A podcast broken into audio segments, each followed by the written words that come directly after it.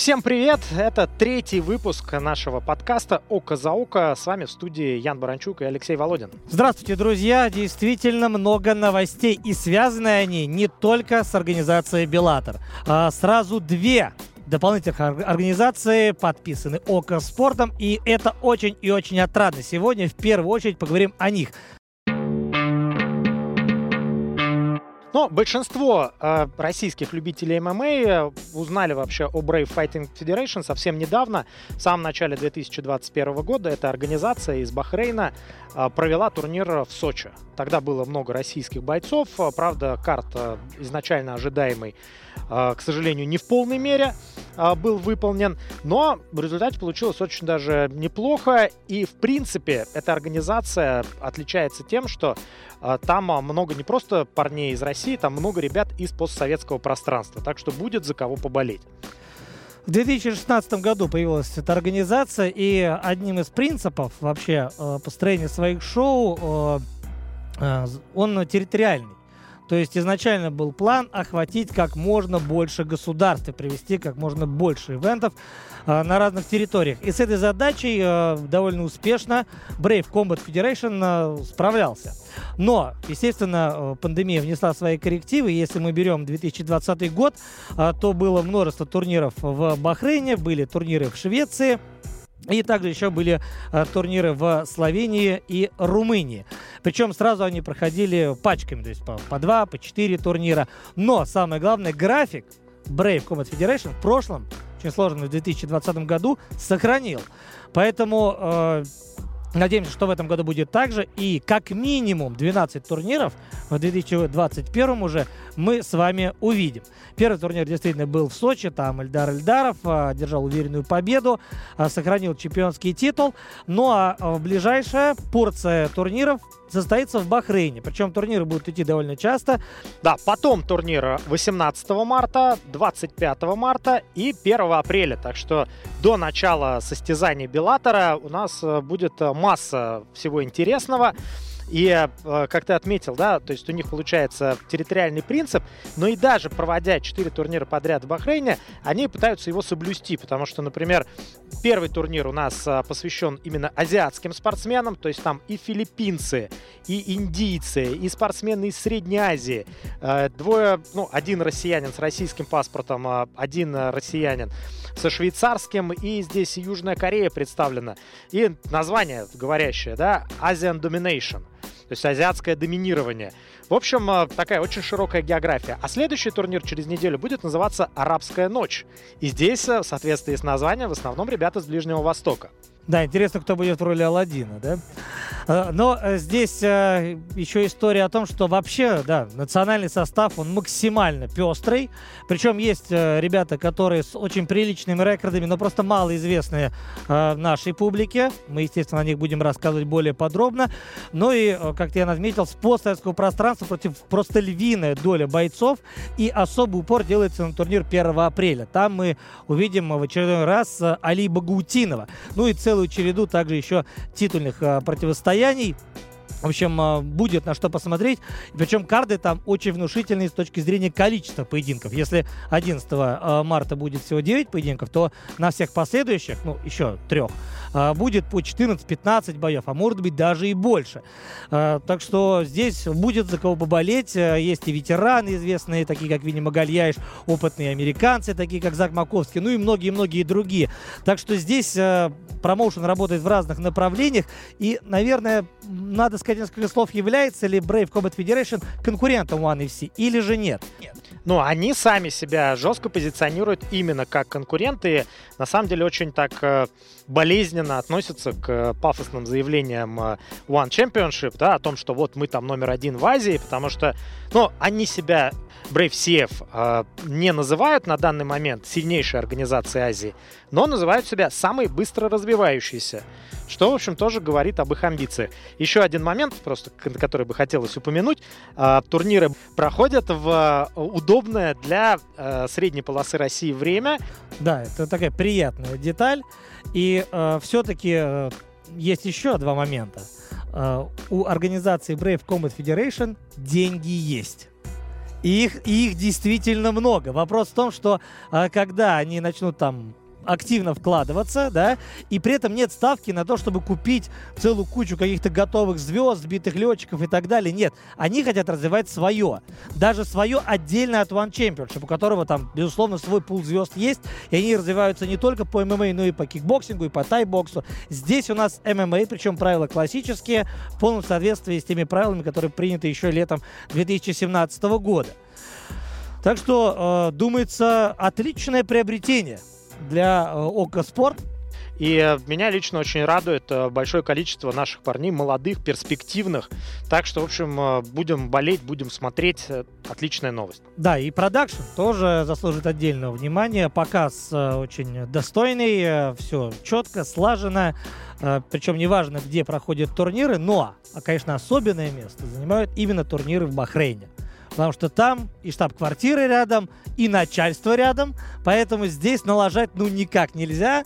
Э, не будет песен, танцев, плясок и так далее. Здесь спорт, но опять же, световые шоу, музыкальные выходы, все это обставлено очень красиво. И здесь интересно понаблюдать и, возможно, даже сравнить потому что тот же One все этому уделяет особое внимание. А, бойцы не просто выходят под какую-то зажигательную музыку, и это сопровождается довольно кислотными цветами, а, но, как правило, они еще и костюмы одевают, и выходят сразу пачкой, как говорится, не только человек и два угловых, а бывает там человек 5-6 выбегает просто вот на, эту, на этот помост, а, по которому двигаются спортсмены. Может быть, здесь тоже что-то оригинальное увидим. Так что наблюдать за этим промоушеном действительно интересно. Переходим к Белатору. Э, в общем, э, здесь э, все идет своим чередом. Формируются карды, начиная, напомним, что первый турнир Беллатора в этом году пройдет в ночь со 2 на 3 апреля по московскому времени. Беллатор 255 и титульным противостоянием в этом карде станет бой в полулегкой весовой категории по совместительству полуфинал Гран-при полулегковесов. Патрисио Фрейра против Мануэля Санчеса. Здесь ничего не изменилось. Да, об этом поединке мы уже говорили. И сейчас просто ждем. Будет обязательно бойцовская неделя. А, будут какие-то еще новости по этому поводу. У нас будет студия, посвященная а, первому турниру Беллатор в 2021 году. И там мы покажем вам и стирдауны, и фрагменты взвешивания, и вообще обсудим все новости, которые к этому моменту соберутся. Ну, а здесь уже сформированы основные карты и предварительные карты. Для нас с вами это, в принципе, не важно, потому что мы на ОКО Спорт покажем все турниры целиком. И затем, даже если вы проспали, что неудивительно, а, турниры все-таки идут ночью, и причем время э, будет наверное, где-то с часу с двух ночи и до 6-7 утра. То есть довольно долго, всю ночь не спать довольно сложно. Вы можете проснуться и потом спокойно посмотреть э, все поединки или э, те, которые вам больше понравятся. А на первом турнире вам точно понравится несколько боев, ну, как минимум, с участием наших спортсменов. Здесь Магомед Магомедов против э, Джарета Скогинса и Усман Магомедов против Майка Хамела. О чем поговорим в первую очередь? Наверное, о соперниках наших ребят, потому что и Усмана, и Магомеда вы, я думаю, прекрасно знаете. Их сильные стороны в первую очередь, потому что слабых не так много, причем ни у того, ни у другого. Усман непобежденный боец. Магомед проиграл только один раз в своей карьере э, Петру Яну. И э, все. Поэтому здесь будет интересно понаблюдать, что же предложили как раз Скотт Кокер и матчмейкеры нашим ребятам. Магомед Магомедов э, сразится с бойцом по прозвищу «Психопат» э, с хорошим рекордом, 10 э, побед, э, только одно поражение, поражение э, решением, как и, впрочем, э, большинство побед у него тоже э, дошли до вердикта. И у него это э, дебют в Беллаторе. Ну и вообще, да, это та самая история, когда э, на бумаге все выглядит, э, в общем, э, круто, 10 побед, единственное поражение. Но если мы посмотрим на список соперников Джареда Скогинса, то не увидим там практически ни одной известной фамилии. Проиграл он решением свой единственный поединок, который закончился для него неудачно, Джесси Бадзе. В общем, бойцу тоже очень среднему. Так что, по большому счету, ну, скорее всего, будет э, стараться драться в стойке. И даже в том случае, если э, поймет, что э, будет проигрывать, не будет рисковать. Мне кажется, э, именно так и случится. Ну, а уж э, Магомед Магомедов, э, посмотрим, будет ли газовать или же просто попытается завоевать преимущество и дальше уже уверенно вести бой к победе. Да, борьба у Магомеда на очень высоком уровне. И думается, что проблем у него в этот вечер быть не должно. Единственное, что Магомед не в основной карде, не в основном карде, а в предварительном закрывает э, эту часть турнира.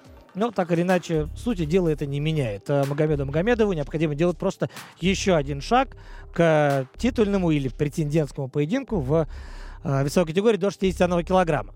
Ну а что касается Усмана э, Нурмагомедова и э, Майка Хаммела, его соперника по прозвищу Мейджик, у него рекорд э, ху, намного хуже если мы возьмем соперника, будем сравнивать соперника Магомеда, 7 побед, 4 поражения. Но последнее поражение, например, у него раздельным решением от э, очень перспективного бойца Адама Борича. Это спортсмен из Венгрии, который как раз из-за полулегкого веса перешел в легкую весовую категорию. И проблем у него стало намного больше.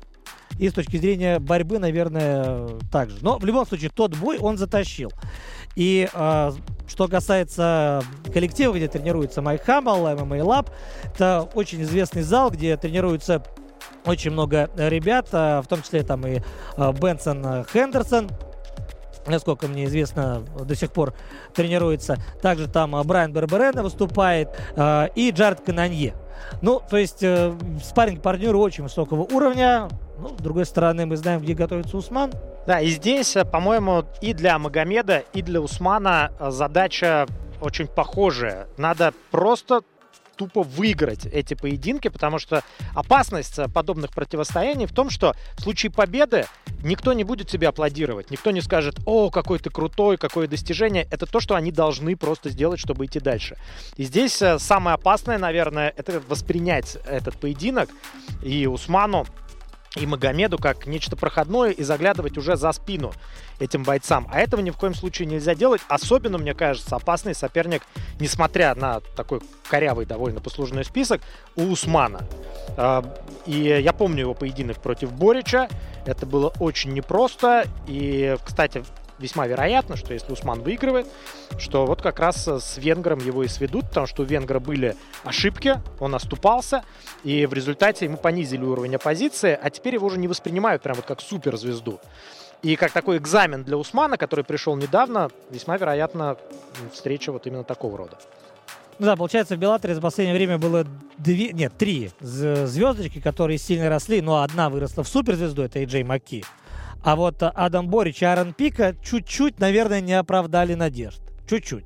Может быть, еще оправдают, кто знает. Ну и есть э, очень интересный бой в полусредней весовой категории в, на первом турнире в этом году. Это Нейман Грейси против Джейсона Джексона. Ну вот вроде Нейман Грейси из клана Грейси. У Скотта Кокера с э, этой семьей отличные взаимоотношения. Ну зачем он дает вот эту машину Джейсона Джексона под Неймана Грейси? То есть э, Нейман не сдюжил только против Рори Макдональда в рамках Гран-при. И там было на тоненького. Но просто, на мой взгляд, Джейсон Джексон выглядел машиной на фоне э, небольшого э, Бенсона Хендерсона. А вот э, как раз проверить его с Нейманом Грейси было бы очень неплохо, потому что Джейсон, по сути это боец э, не очень известный.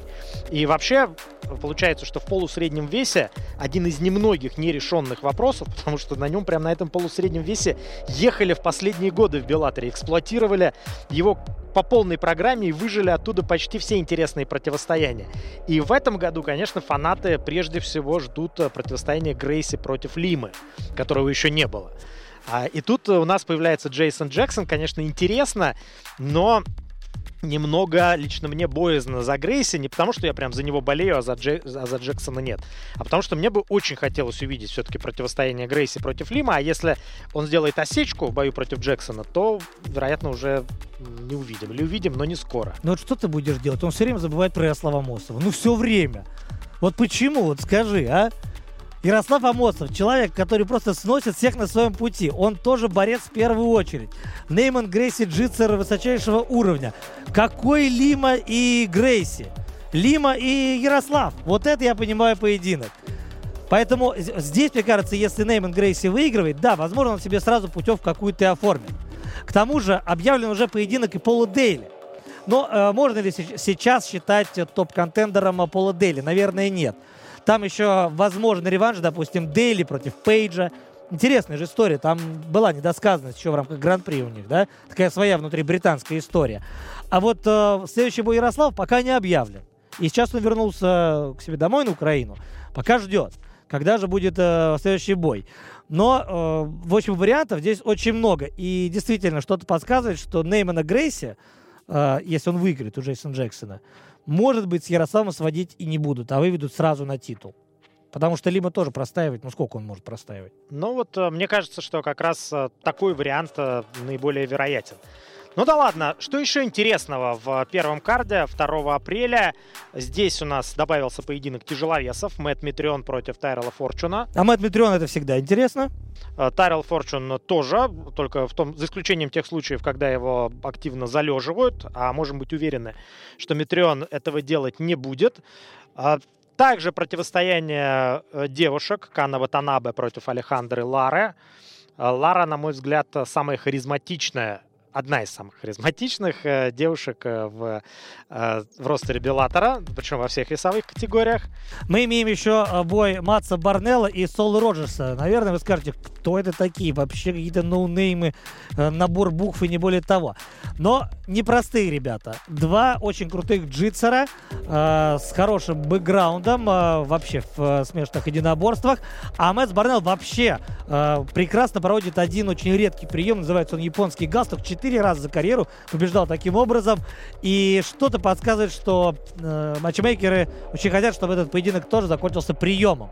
Но увидим ли мы японский галстук э, еще раз или нет, очень э, интересно. А располагается этот бой в самом начале карты, поэтому для тех, кто нацелен посмотреть весь турнир, я прям вот горячо рекомендую этот бой в полулегком весе. Ну что ж, э, двинемся дальше. Следующий турнир, там план-то очень э, плотный и график жесткий. У Беллатора три турнира подряд. Э, 2 апреля, 9 и 16.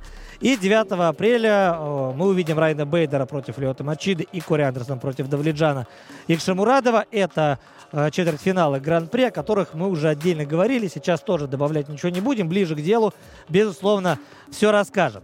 А вот э, что же там еще интересного присутствует? Ну, во-первых, э, полулегкая весовая категория у девушек. И здесь Джулия Бад, экс-чемпионка, э, против Даяны Силвы. Э, Насколько я помню, из Бразилии. И очень часто так в Беллаторе бывало, что именно э, девушки из этой страны творили сенсации, причем выигрывали у спортсменок, которые, казалось бы, камня на камне от них не должны оставить. Но посмотрим. Даяна Силва 9 побед и 5 поражений. Подавляющее большинство своих поединков закончила судейскими решениями, дебютирует в Беллаторе. И И проиграет Джулии Бат. ну, я думаю, причем проиграет, скорее всего, досрочно, где-нибудь ближе к концовке, техническим нокаутом. Но не будем лукавить. Дело в том, что серьезных таких вот супер крутых инвестиций в этой весовой категории у Скотта Кокера нет. Поэтому ему нужно сделать красивую историю для реванша Крис Сайбер против Джулии Бат. И думаю, что в этом году как раз э, и займутся реализацией этого плана. По- Потому Джулия Бат спокойно, наверное, выиграет и этот бой, и, возможно, еще один или два последующих, а затем громкая вывеска и хороший турнир Сайборг Бат реванш. Кто знает, может быть э, и по-другому сложится уже встреча.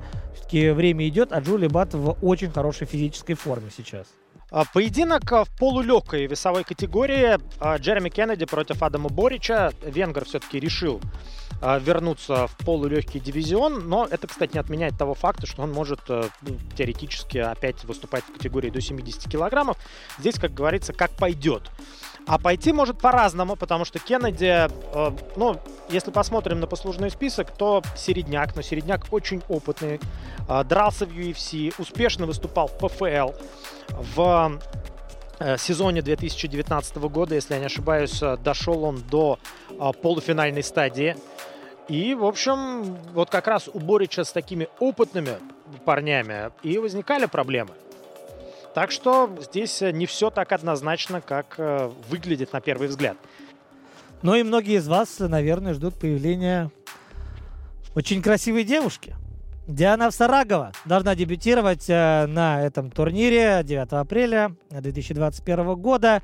Э, соперница у нее Тара Граф, э, малоизвестная спортсменка. Кажется, хороший входной бой для Дианы, а между прочим, Сарагова готовится не где-нибудь, а на базе клуба «Ахмат» вместе с Лианой Джорджо в том числе. готовится очень серьезно. Э, мы, конечно же, запишем с ней интервью и вам покажем его э, чуть позже, но сейчас э, со сборов она вырваться не может и будет готовиться максимально плотно. Никакой недооценки здесь быть просто не может.